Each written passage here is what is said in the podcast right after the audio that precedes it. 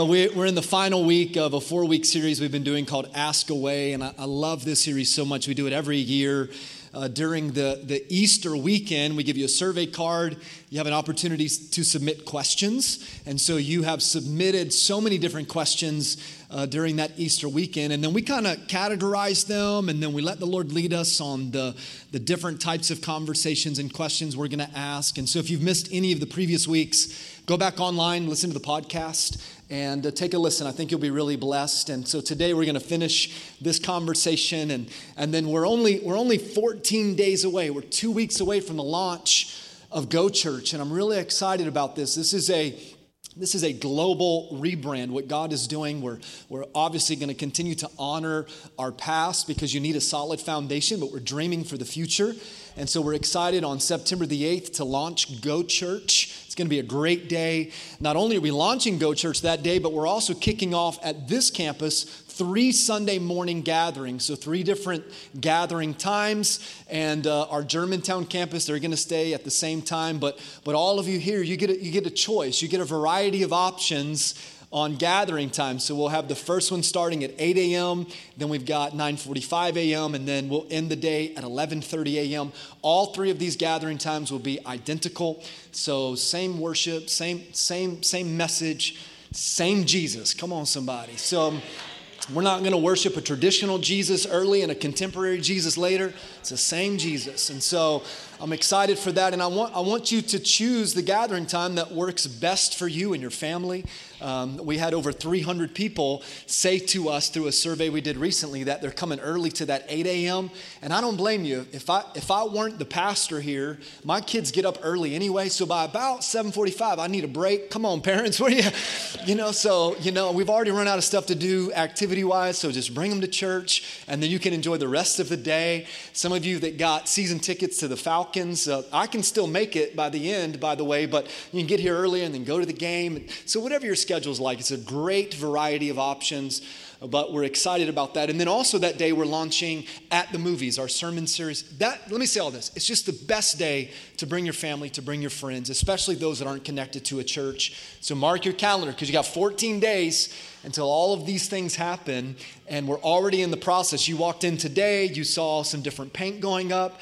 Uh, we're doing some great improvements around the facility at both campuses. And so it's just a really exciting to be a part of this. Now, one more announcement. I'm going to jump into the message. Our first responsibility in this transition is to make sure that we always pray. Come on, give me a better amen than that. So, the first thing, the very first thing that we're going to do as we launch into the season of Go Church is I'm calling a 21 day prayer gathering. 21 days of prayer. We're doing this two times of the year. At the beginning of the year, we did 21 days of prayer and fasting. And then beginning on Saturday, September the 7th, that's the first Saturday in September, we're going to start 21 days of prayer. And I'm, I'm, I'm calling, as your pastor, both campuses, I'm calling us to the discipline of prayer. By a show of hands, how many of you have a prayer need that only God can meet? Come on, okay, so we're gonna pray together. And uh, Monday through Friday, we're gonna meet collectively at 6 a.m. Uh, in this auditorium or uh, up at our uh, Germantown campuses. We've got some offices in the Clarksburg, Maryland area, so they're going to meet there at 6 a.m. And then every Saturday, we're going to meet at 8:30 a.m. One hour. We're going to respect your time, but we're going to watch God move in a powerful way. And maybe maybe you can't commit to 21 straight days of praying because of your schedule. Just make make a commitment to something. Monday, Wednesday, Friday, Tuesday, Thursday, Saturday. Every Monday, every Thursday every Saturday, whatever it looks like, I just I would love to see all of you just show up to one of these. I don't I don't anticipate you'll be disappointed in what you experience. We'll have worship, we'll have a devotion, and then we're going to pray.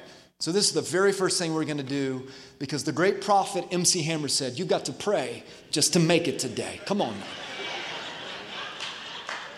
I don't know if he's a prophet, but if you don't know who MC Hammer is, ask the person next to you. They, they do. Let, let me give you this today. We're, we're going to jump into the last week of this series. And last week we talked about heaven.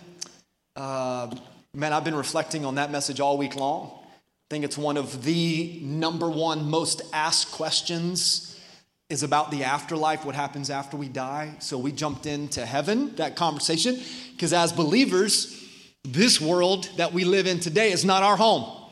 We're going to heaven if we're have in right standing, right relationship with Jesus. If you missed last week, I want you to go back and listen.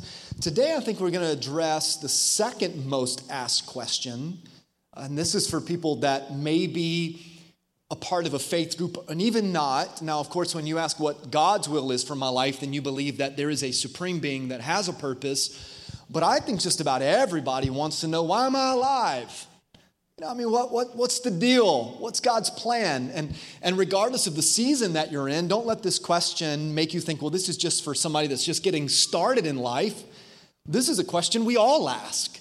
So whether you're in high school or in college and you're considering what your future is going to be, or maybe you're in a season of becoming a grandparent or even looking at the thought of retirement, if, if you've got a pulse and you can check that, okay? If you don't have a pulse, we got a great medic team here. We'll help you out. But if you got a pulse, that means you're alive because God's not done with you. Oh, come on. God's got a purpose for you and God's got a plan for you. And I, I don't know what your mom told you, I don't know what your dad told you, but even if they said, hey, you, you were an accident, you were a surprise, that's their story.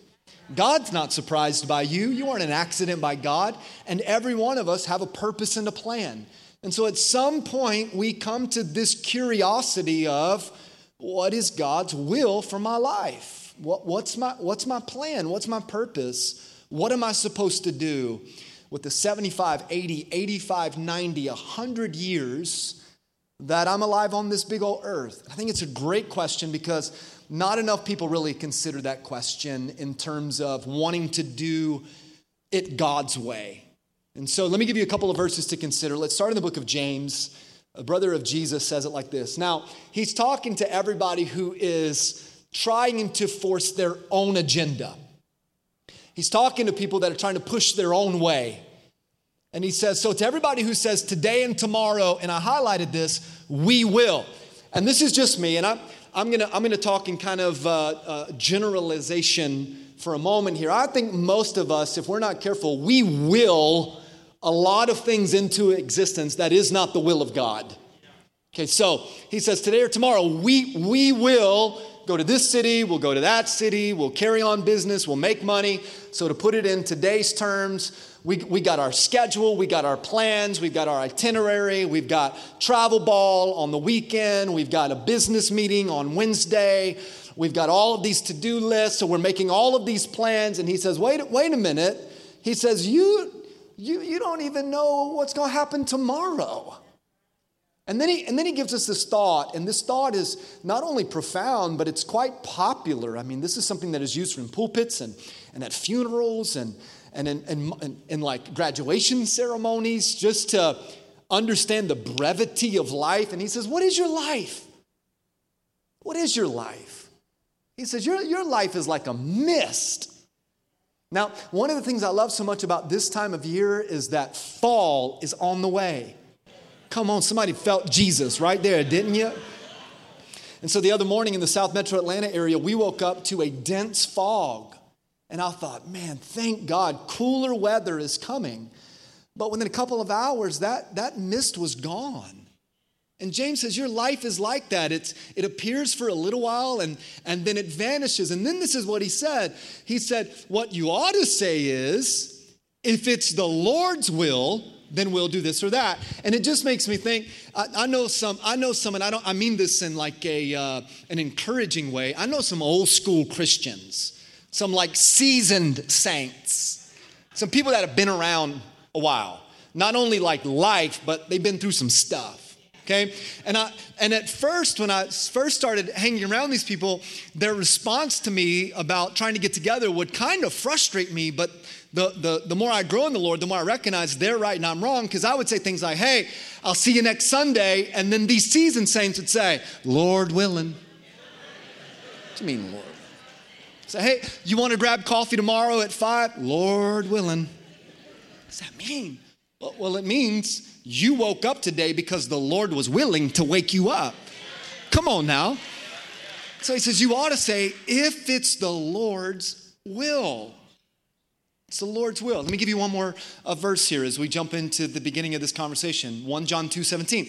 The world and its desires pass away, but the man who does the will of God lives forever.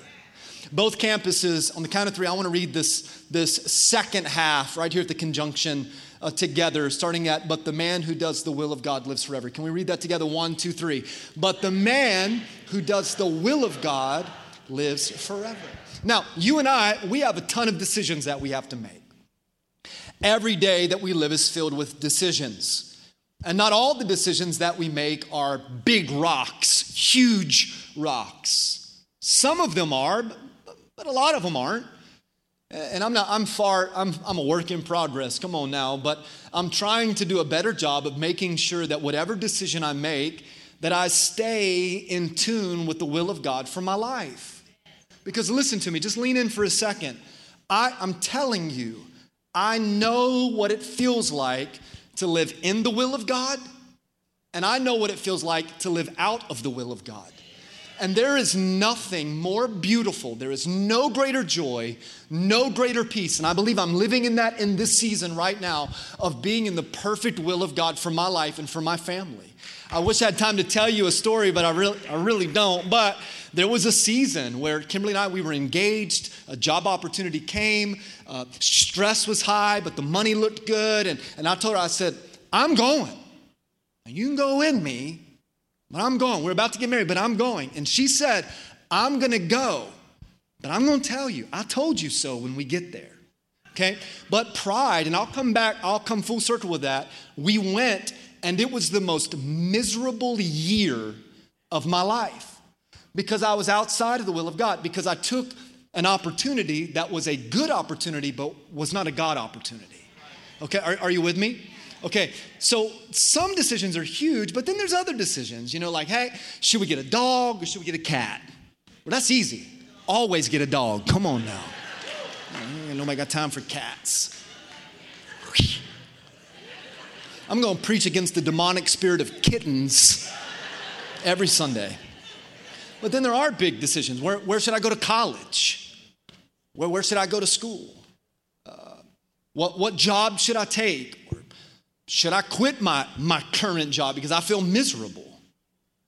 Who should I marry?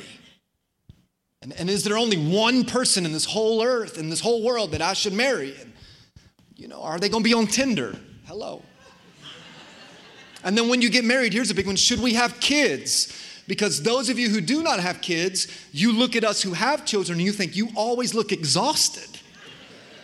So, should we have kids or not? So, how do you know what to do or how do you know which way to go? Let me give you a verse here. I think it'll help you.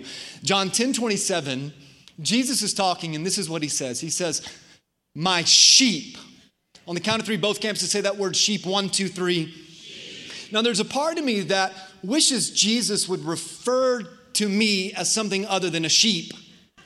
Like, give, give me a more like powerful animal illustration. My lion. That's what I'm talking about. My ram. My bear. That's what I want to be known as. But he says, no, no, no. You are my sheep because sheep are foolish. Sheep are unintelligent. Sheep are directionless. And sheep need a shepherd to guide them. And at the end of the day, I'm gonna give you a dad joke and you're gonna laugh because it's funny.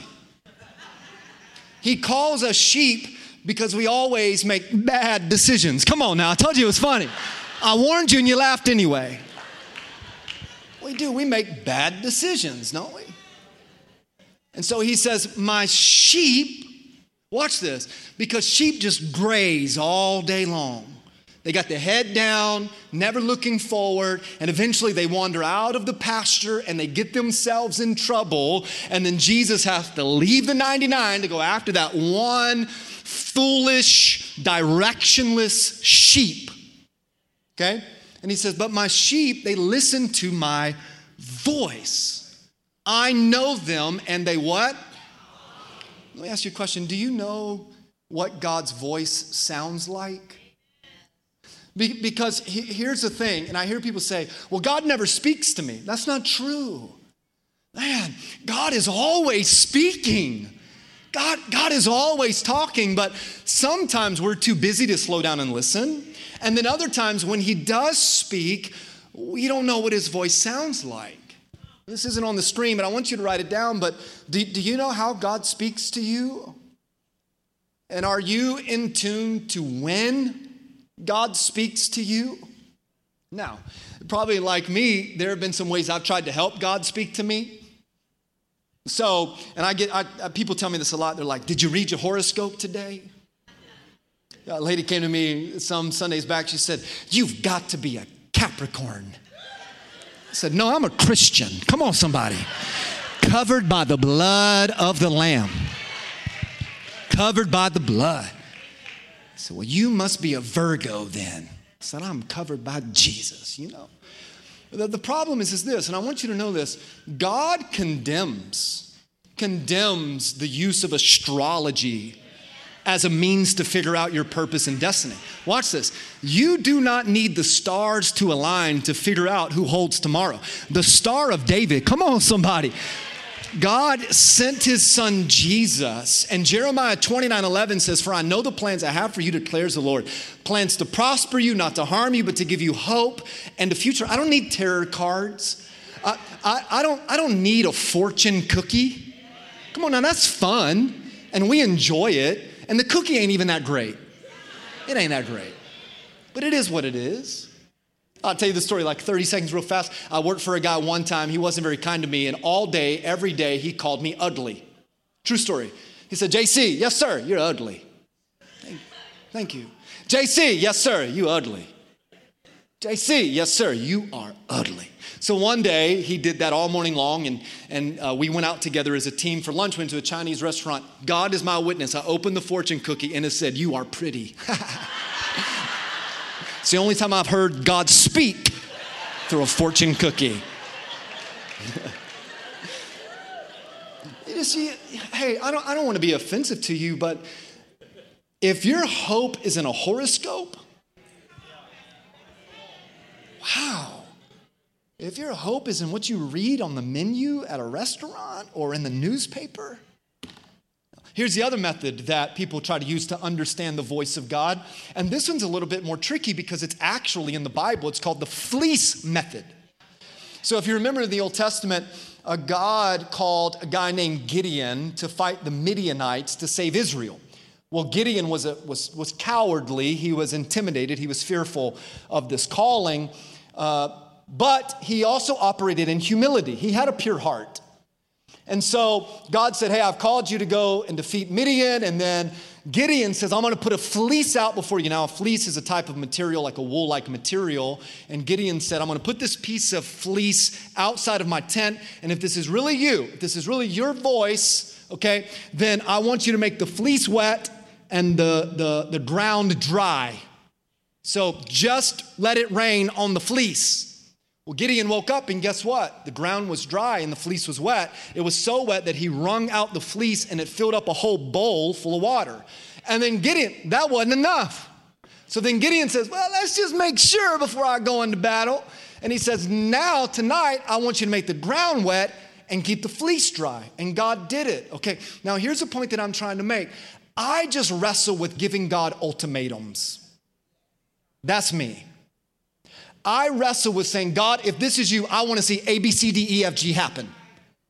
Listen to me. When you get close to God, you know His voice. And when God speaks, you move. There are no questions. Come on now. There is no, a lot of times with God, it's not a two way conversation. You either are going to be in His will or you're going to be out of His will, okay? Then here's the last one because I got more to talk about. Another bad way to figure out God's voice is what I call the flip and point to a Bible verse method. I worked for a guy that preached a sermon for one hour on this method. He was like, Well, not really sure where the Lord's going to lead us today, but wait a minute. There it is. Preach for an hour. Worst sermon I've ever heard until today, and the one I'm giving you. Sorry about that. And you've seen people that, that do this as well. Lord, I need, I need to hear from you. If you'll just, if you'll just speak to me. Ah. Now here's a problem with that. Let's take the lady that's been married and she's having some problems in her marriage. And she says, Lord, like there's some things going on with my husband, and I don't, I don't know what to do. So I'm just gonna flip the Bible, and wherever it lands, thy will be done. And so she flips to this one. Let me give this to you. Judges chapter 4. But Jael, Heber's wife, picked up a tent peg and a hammer, went quietly to him while he lay fast asleep and exhausted. She drove the peg through his temple, come on, into the ground, and he died. Now, you know what the woman's thinking. Well, that cannot be God's will. So I'm going to do it one more time. So she flips through the Bible and she lands on Luke, where Jesus said, Now go and do likewise. Come on, that's funny. That's funny. That's a danger. Somebody say there's a better way. There's a better way to hear God's voice than reading a horoscope, putting on a fleece, or just hoping to somehow, and I'm not saying God can't do that, but come on. Come on. The closer you get in relationship to God, the more attentive you are to his voice, and he will speak. So here's what I want to do. For the next 20 minutes or so, I, I want to break this conversation into two halves, okay? Because I want to help you know God's will for your life. The first half is going to be very theological.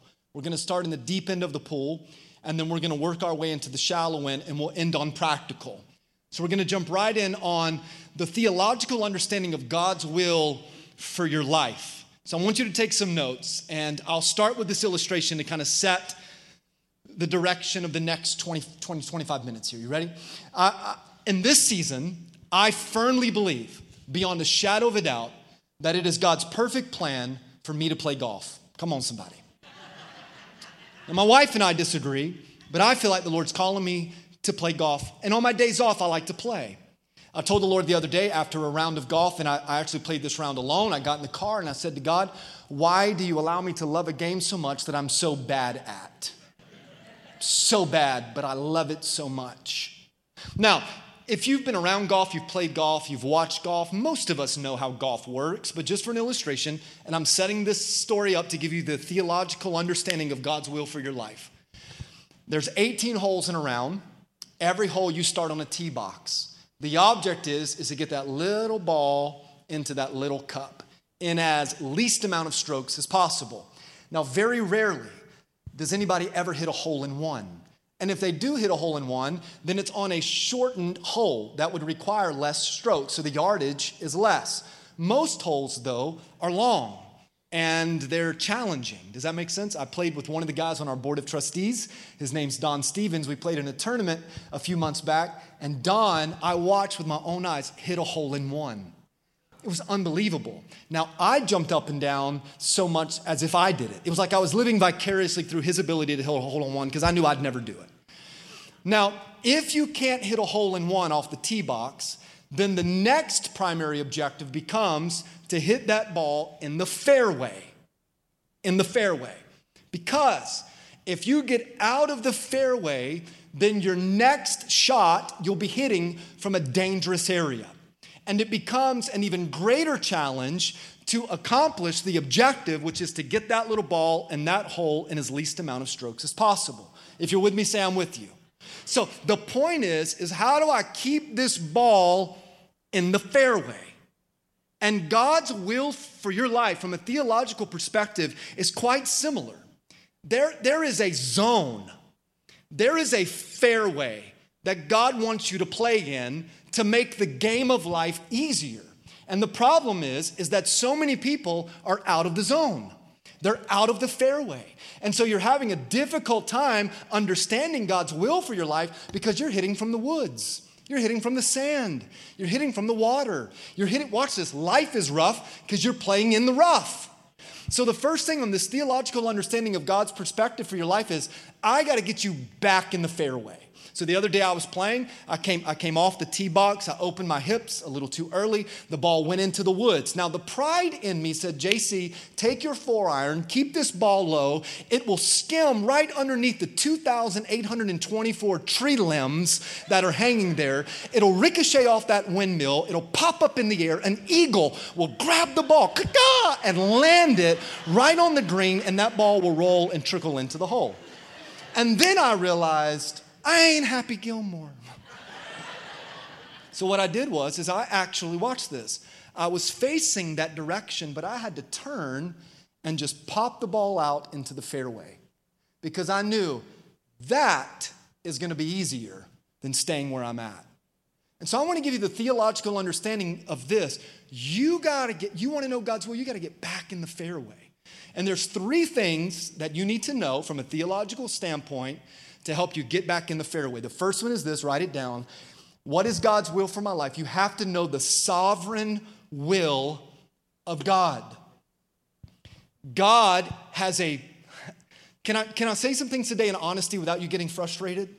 Okay, only one person said yes. this is to be a long, a long close. Watch this. God's plan is much bigger than just you. God has a sovereign plan that is far greater than just me. And sometimes I think that this earth rotates on its axis for me. But God has a sovereign plan. And you have to ask, God, what are you doing on the earth? Like, what are you doing in this big picture, in the big scheme of things? Because watch, God is always up to something. God's got a big sovereign plan. And do you know, do you know what it is? Because if you don't, then you'll try to take your will and God's sovereign will, and they'll compete with each other. But God's sovereign will and your personal will should never compete with each other, they should complete one another. Uh, let me say it like this watch this. God's will for our personal lives will never contradict his sovereign will. These two are harmonious. These two always line up, they will always coincide. So, the best way for a person to know, God, what is your plan for my life? What is your will for my life? It's to know the sovereign will of God. How do I know that? This is what Jesus said. Jesus, the disciples said, Teach us to pray. And Jesus said, All right, pray this Thy kingdom come. Thy kingdom come. Thy will be done on earth, where we live, as it is in heaven. So, right here, we recognize that God has a plan and He's got a will that is far greater than just what we see in the natural. Come on, just kind of nod at me like, hey, that's pretty good right there. Because it's true, God is sovereign and He's always up to something. And His personal plan for your life will complement with His sovereign plan. Thy kingdom come, thy will be done on earth as it is in heaven. So you got to get back in the fairway. And you've got to align what you think is your will with the sovereign will of God, the sovereign plan of God. This is number two. I could stay there, but I got so much to say. The second one is the moral will of God. Because this is what I find in the counseling sessions that I do. People say, you know, here, here's the dilemma. what do you think I should do? And like nine and a half times out of 10, God has already given the answer in His Word. Now, the earth that we live in is corrupt, and we're moving further and further away from decency and morality. Okay? God, God is calling us back to moral purity.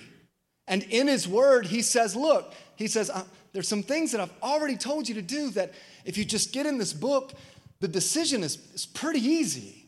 So let me say it like this Stop asking people in your life what you should do because you know they'll agree with your disobedience. And I've done that. God, do you want me to do this? And then I'll call up a few friends that'll be like, I think that's a pretty good idea. Instead of going to this where God says, hey, that ain't right. And really, let's not overcomplicate it. If you're in a decision, you're in a dilemma, you're forced with an opportunity, just say, okay, because your will and God's word should always line up. Okay? So what, what we need to say is this God, is this your plan? And he'll say yes, because it's here. Or he'll say no, because it's here. Are you with me? So let me give you one recently, and I won't tell you the individual's name, I'll just tell you the scenario. Somebody came to me and said, Pastor JC, I think I want to move in with my boyfriend. Is that okay? okay? And we hear that a lot. Come on. I had a guy tell me one time, he's like, hey, you know, I'm gonna move in with my girlfriend. And this is what he said. He said, because you know, you gotta test drive the car before you buy it. Uh, okay, so this girl said, I want to move in with my boyfriend. Is that okay? God has already spoken. You, and the fact that you came to me, you already know. So let me show you. So I didn't give my opinion, which I have an opinion as a father. And I, I, know what that conversation would be like if my son or my daughter came to me and said, Hey, I'm thinking about moving in with my boyfriend or girlfriend. Okay? But I just went to the book because there is the moral will of God. And I said, Well, here you go. Let's just read First Thessalonians. Because this is what your Bible says. And the Bible is the final authority. And the Bible says, For this is the where, where, where's the debate? Where's the confusion? Says, This is the will of God for your sanctification. There's a few different ways to define sanctification, but watch this. It's a setting apart, it's a cleaning out. It's a desire for purity and holiness and not to be like this world. And can I tell you, it, listen to me, if you're single, the power of the Holy Spirit can keep you pure. And watch this. That is, here's your sanctification. This is the will of God that you abstain from sexual immorality. Now, I, have had these conversations, so I know what you're thinking. Well, we're gonna move in together, but we ain't gonna do nothing. to which I would respond, You know that when you move in, both of y'all gonna be bad. Come on now, it's funny the second time. Got you again. You know it. So let me say this, and I don't, oh man, because there's, there's other examples, but I think you get the point. So if you're single, listen to me, in this room at Go Church online, if you're single, you are not married, and you, you are living with and sleeping with your boyfriend or girlfriend, okay, you're outside of the moral will of God. That's it. And this is, this is all I'm saying. Get back in the fairway because you're making it so much more difficult than it needs to be. And I'm gonna, t- I'm gonna take some, as a matter of fact, I'm gonna stand on the word with some authority right now. Listen to me. You got to move out today. Like today. It doesn't mean you don't love them. It doesn't mean they don't, they don't mean something to you. Just get back in the fairway. So you got two options today, and then I'm gonna step off my Bible, but I'm standing on the authority, which means you can't touch this. This is like a shield. Watch it. You either move out today or after church, I will marry you. Today. Hey, I'm already dressed up. If you wait, I ain't gonna look any better. I'm just gonna be fatter. You might as well do it today. Well, I've lost a few pounds. Come on. And today is free. Tomorrow I'm gonna charge you, but today is free. I will marry you today. Well, you're running from commitment. Well, I don't, you've been together five years. Get back in the fairway. Can, can I get like three people that love me right now and just, come on, just like, yeah, agree with me. There. Hey, I see that hand. I see that hand. All right, and then the third one is this get back in the zone, get back in the fairway. We're going to be over time. Y'all might as well cancel your reservations at Golden Corral. then there's the personal will of God. And this is ultimately the question that was asked God, what do you desire for my life? And I want you to know this God has a sovereign will, God has a moral will, but God gifted you with talents and abilities. You're unique. There's, you've heard this before, but there's not a, another fingerprint like yours in all of the world. I know some of you think, and you're, you're on a quest for your doppelganger. There's nobody like you. You're one of a kind. You're unique. You're special. You're called. And I just want to challenge you because I, I, have fallen into this trap before where I'm so focused on the gifts, talents, and abilities that I don't have that I miss out on the gifts, talents, and abilities that I do have. And let me just give you this thought. If God had a different assignment for me, then He would have given me different gifts, talents, and abilities. But He didn't create me and put me on this earth and leave me ill equipped. He put inside of me the power of the Holy Spirit, and then He gave me the gifts, talents, and abilities that I, that I can sharpen in order to accomplish the personal will of God for my life. So, watch this. You can't sing because He don't need you to sing. Come on now. So stop singing. No, I'm just kidding. My God, stop it. The best preaching I can do. Stop singing if you can't sing. Somebody say amen. But he's got it, so he's given you unique gifts. As a matter of fact, the psalmist David said it like this Your eyes saw my unformed body. Think about that. That all of your days were ordained. Every day was ordained, and they were written in the book before one of them even came to be. That's a part of God's sovereign plan. And when you understand the sovereign will of God, let me say it like this the, the more I get to know the sovereign will of God, and the more I get to know the moral will of God, then the better I will discern the personal will of God for my life. Come on, can you say amen right there? Come on, that's good, isn't it?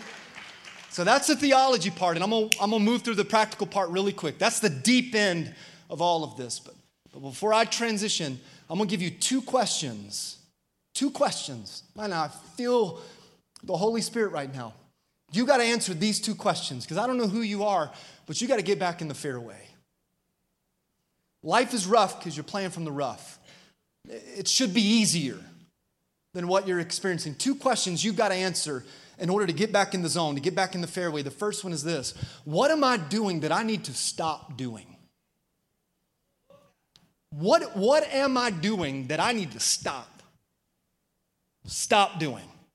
Because it's going against the sovereign will of God, it's going against the moral will of God, and it's got you out of the zone. I gave you this verse back in January when we did a series on prayer, because it's a great prayer to pray about what do I need to stop doing.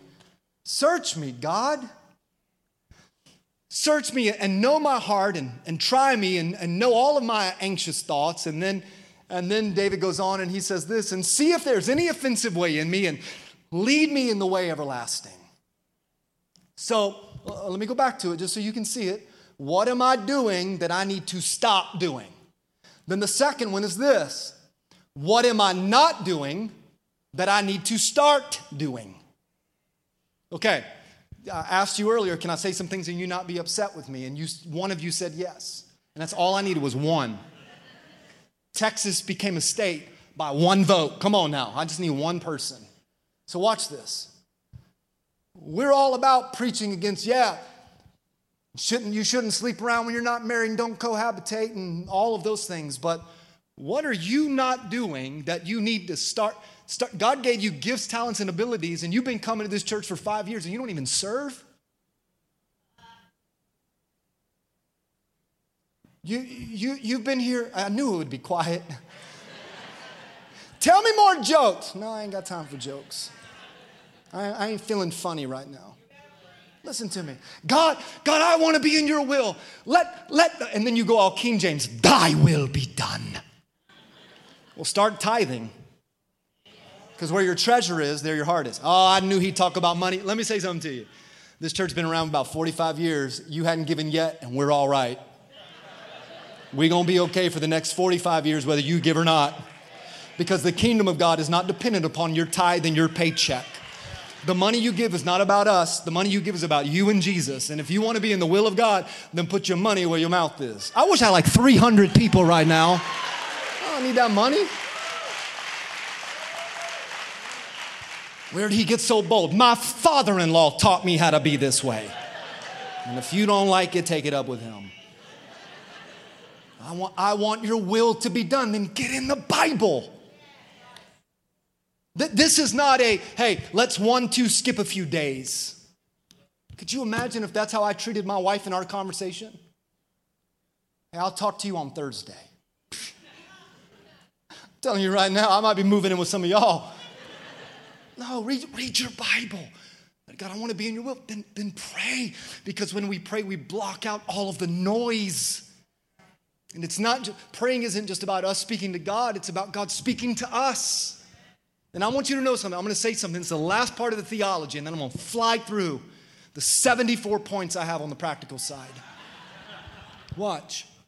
I really believe this because everything I just mentioned to you serving, giving, reading the Bible, praying those are called spiritual disciplines. And hear my, hear my heart.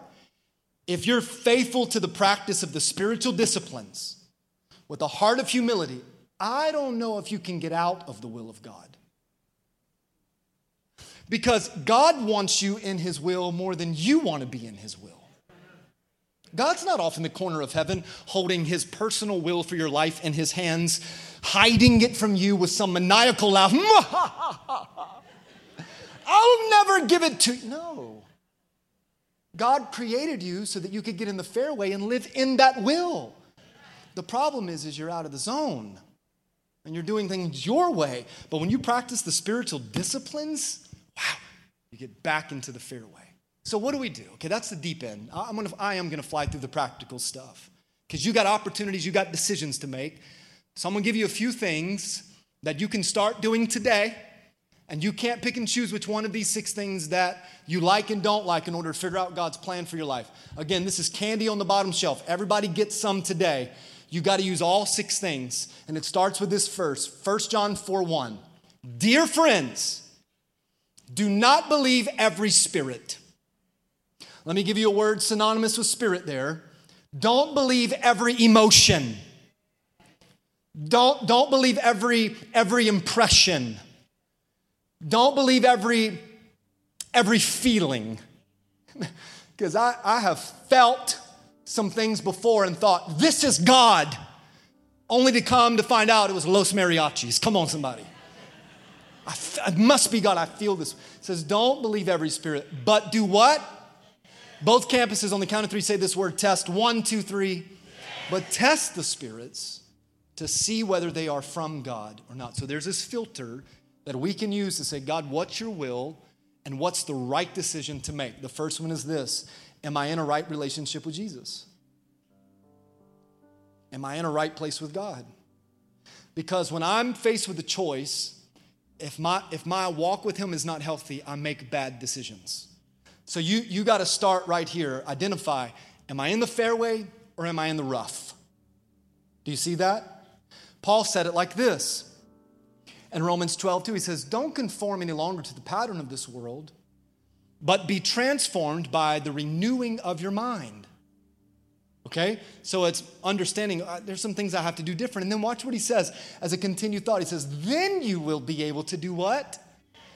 Test and approve what God's will is, his good, pleasing, and perfect will. So here's the point What do I do? What's my next move? Is this your will? Ask am I in a right relationship with Jesus? Because right living equals right places. When you get right, the Bible says that the steps of a righteous person are ordered by the Lord. I could stay there, but I got to move. Number two, what does the Bible say? So, again, I'm giving you all six things here to consider.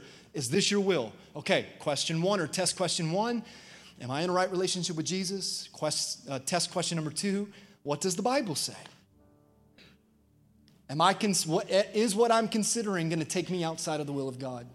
I said this a moment ago, but I'm going to give you the verse to back it up. Luke 21. Heaven and earth will pass away, but what? It's God, God's word will never pass away. Let me say this to you. Stop, stop picking and choosing parts of the Bible to justify disobedience. As a matter of fact, I'm gonna give you this thought. Every verse that you use to make a decision, read at least 10 verses previous and 10 verses after. We justify our decision, say, well, the, the, the Bible says. God's word does not change.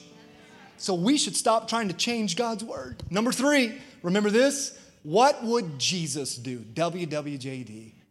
Some of y'all had the bracelet, you had the t shirt, had the bumper sticker. And, and what people asked whenever they did WWJD is okay, in this moment, I'm faced with a choice. So, what, what would Jesus do? What would his decision be? And I want you to know this Jesus always operated in wisdom. He always had wisdom. And again, I'm a work in progress, but every decision that, I, that I'm up against, I, I often ask myself, is what I'm about to do wise? And will it hurt the heart of God or will it please the heart of God? James says it this way But if you harbor bitter envy, if you've got selfish ambition, if all of that's in your hearts, don't boast about it. And don't deny the truth. Watch this. That kind of wisdom, the wisdom that leads you to do things your way instead of God's way, he says that wisdom doesn't come from heaven. That kind of wisdom comes from the earth and it's unspiritual and it's uh, of the devil. And he says this in verse 16 For where you have envy and selfish ambition, there you find chaos, disorder. This is where you get out of the fairway and you're playing in the rough. This is where you find every evil practice. He says, But WWJD, what would Jesus do? What, what would the Spirit say? He says, That kind of wisdom comes from heaven. And what, watch this. Let this be your filter. It's pure, it's peace loving, it's considerate, it's submissive, it's full of mercy, it produces good fruit, it's impartial, and it's sincere. That's what Jesus would do. Okay, three more. Watch. Number four. This is, is this God's will? You have to ask yourself have you received any godly counsel? Have you asked people to help you make that choice? You need some people to bounce decisions off of.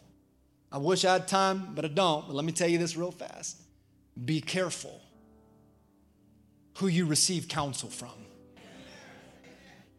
Be careful. As a matter of fact, here's a filter on who you should let into your inner circle that you're giving permission to give you godly counsel. Write this down real fast. It's not on the TV, but write it down. Do they love God? If they don't love God, I wouldn't ask them for nothing. Pardon the grammar. Okay, do they love God? Do they love me and my family? If they don't love me and my family, what, what do I need to go to them for advice about? And then watch this. Do they have my best interest in mind? And if the answer to all three of those questions are yes, then you can trust them with what's going on. And I've surrounded myself with great people. You saw the board of trustees, you saw the board of elders. I got a great staff. I got three guys that I talk to, and I'm not over exaggerating this every day, either on FaceTime or Zoom or a phone call or text message. Jason and Jeremy Isaacs. Jason pastors in Kentucky, Jeremy pastors in Canton, Georgia, and then Kyle Jackson is the Columbus campus pastor for Church of the Highlands. And, and I'm always asking them, hey, is this wise? Is this, is this good? And here's why I ask them because they love God and they love me, they love my family, and they want what's best. And maybe you're sitting here thinking, well, I don't have anybody like that. Then get in a group. Because when you get in a small group, it becomes a family, just like Dr. Brian said. Which didn't you think it was awesome that he's a chiropractor and his last name is Hammer? Come on now. I love that. Sign me up there for movement chiro. Boom! That's what I want. But you get in a group and that, that group becomes family and now you're making decisions together. Here's Proverbs for lack of guidance of a nation falls. And this is my heart for you. I want you to be victorious. Because when you have counsel, it makes victory sure. Two more. Do, do you have peace about it or do you have panic? Uh, every, every male in the room that's, that's, that's married, you have a wife, raise your hand. Come on, just raise your hand. Just the guys for a second, okay? Hands down. One of my good friends, uh, Caleb Stanley, I see you in the back. He's newlywed. He just got married a couple months ago. I want you to write this down, okay? This is going, this is going to help you for the next 25 years, 30 years, 55 years. I'm helping you. Watch. God has given women wild discernment, crazy, supernatural borderline spooky discernment. I'm, I'm telling you, he gave women a gift to give us peace about decisions. So I'm, just going to challenge. I'm just going to challenge every husband in the room. Stop fighting against what your wife knows you ought to do. Listen to me, and I, I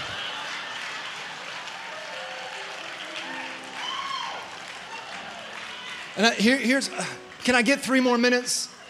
I'm, I'm gonna take it because I, I just made a whole lot of new friends and it feels really good because today was tough. Today was really tough. But now, come on, somebody. Watch this. And I, and I can hear some of them. Well, the Bible says that she ought to submit to me only if you're the godly man of that house. Every, every and let me tell you, there's I've got I've got pride issues. I got some stuff I got to work on, okay? And it troubles me how right Kimberly is so often.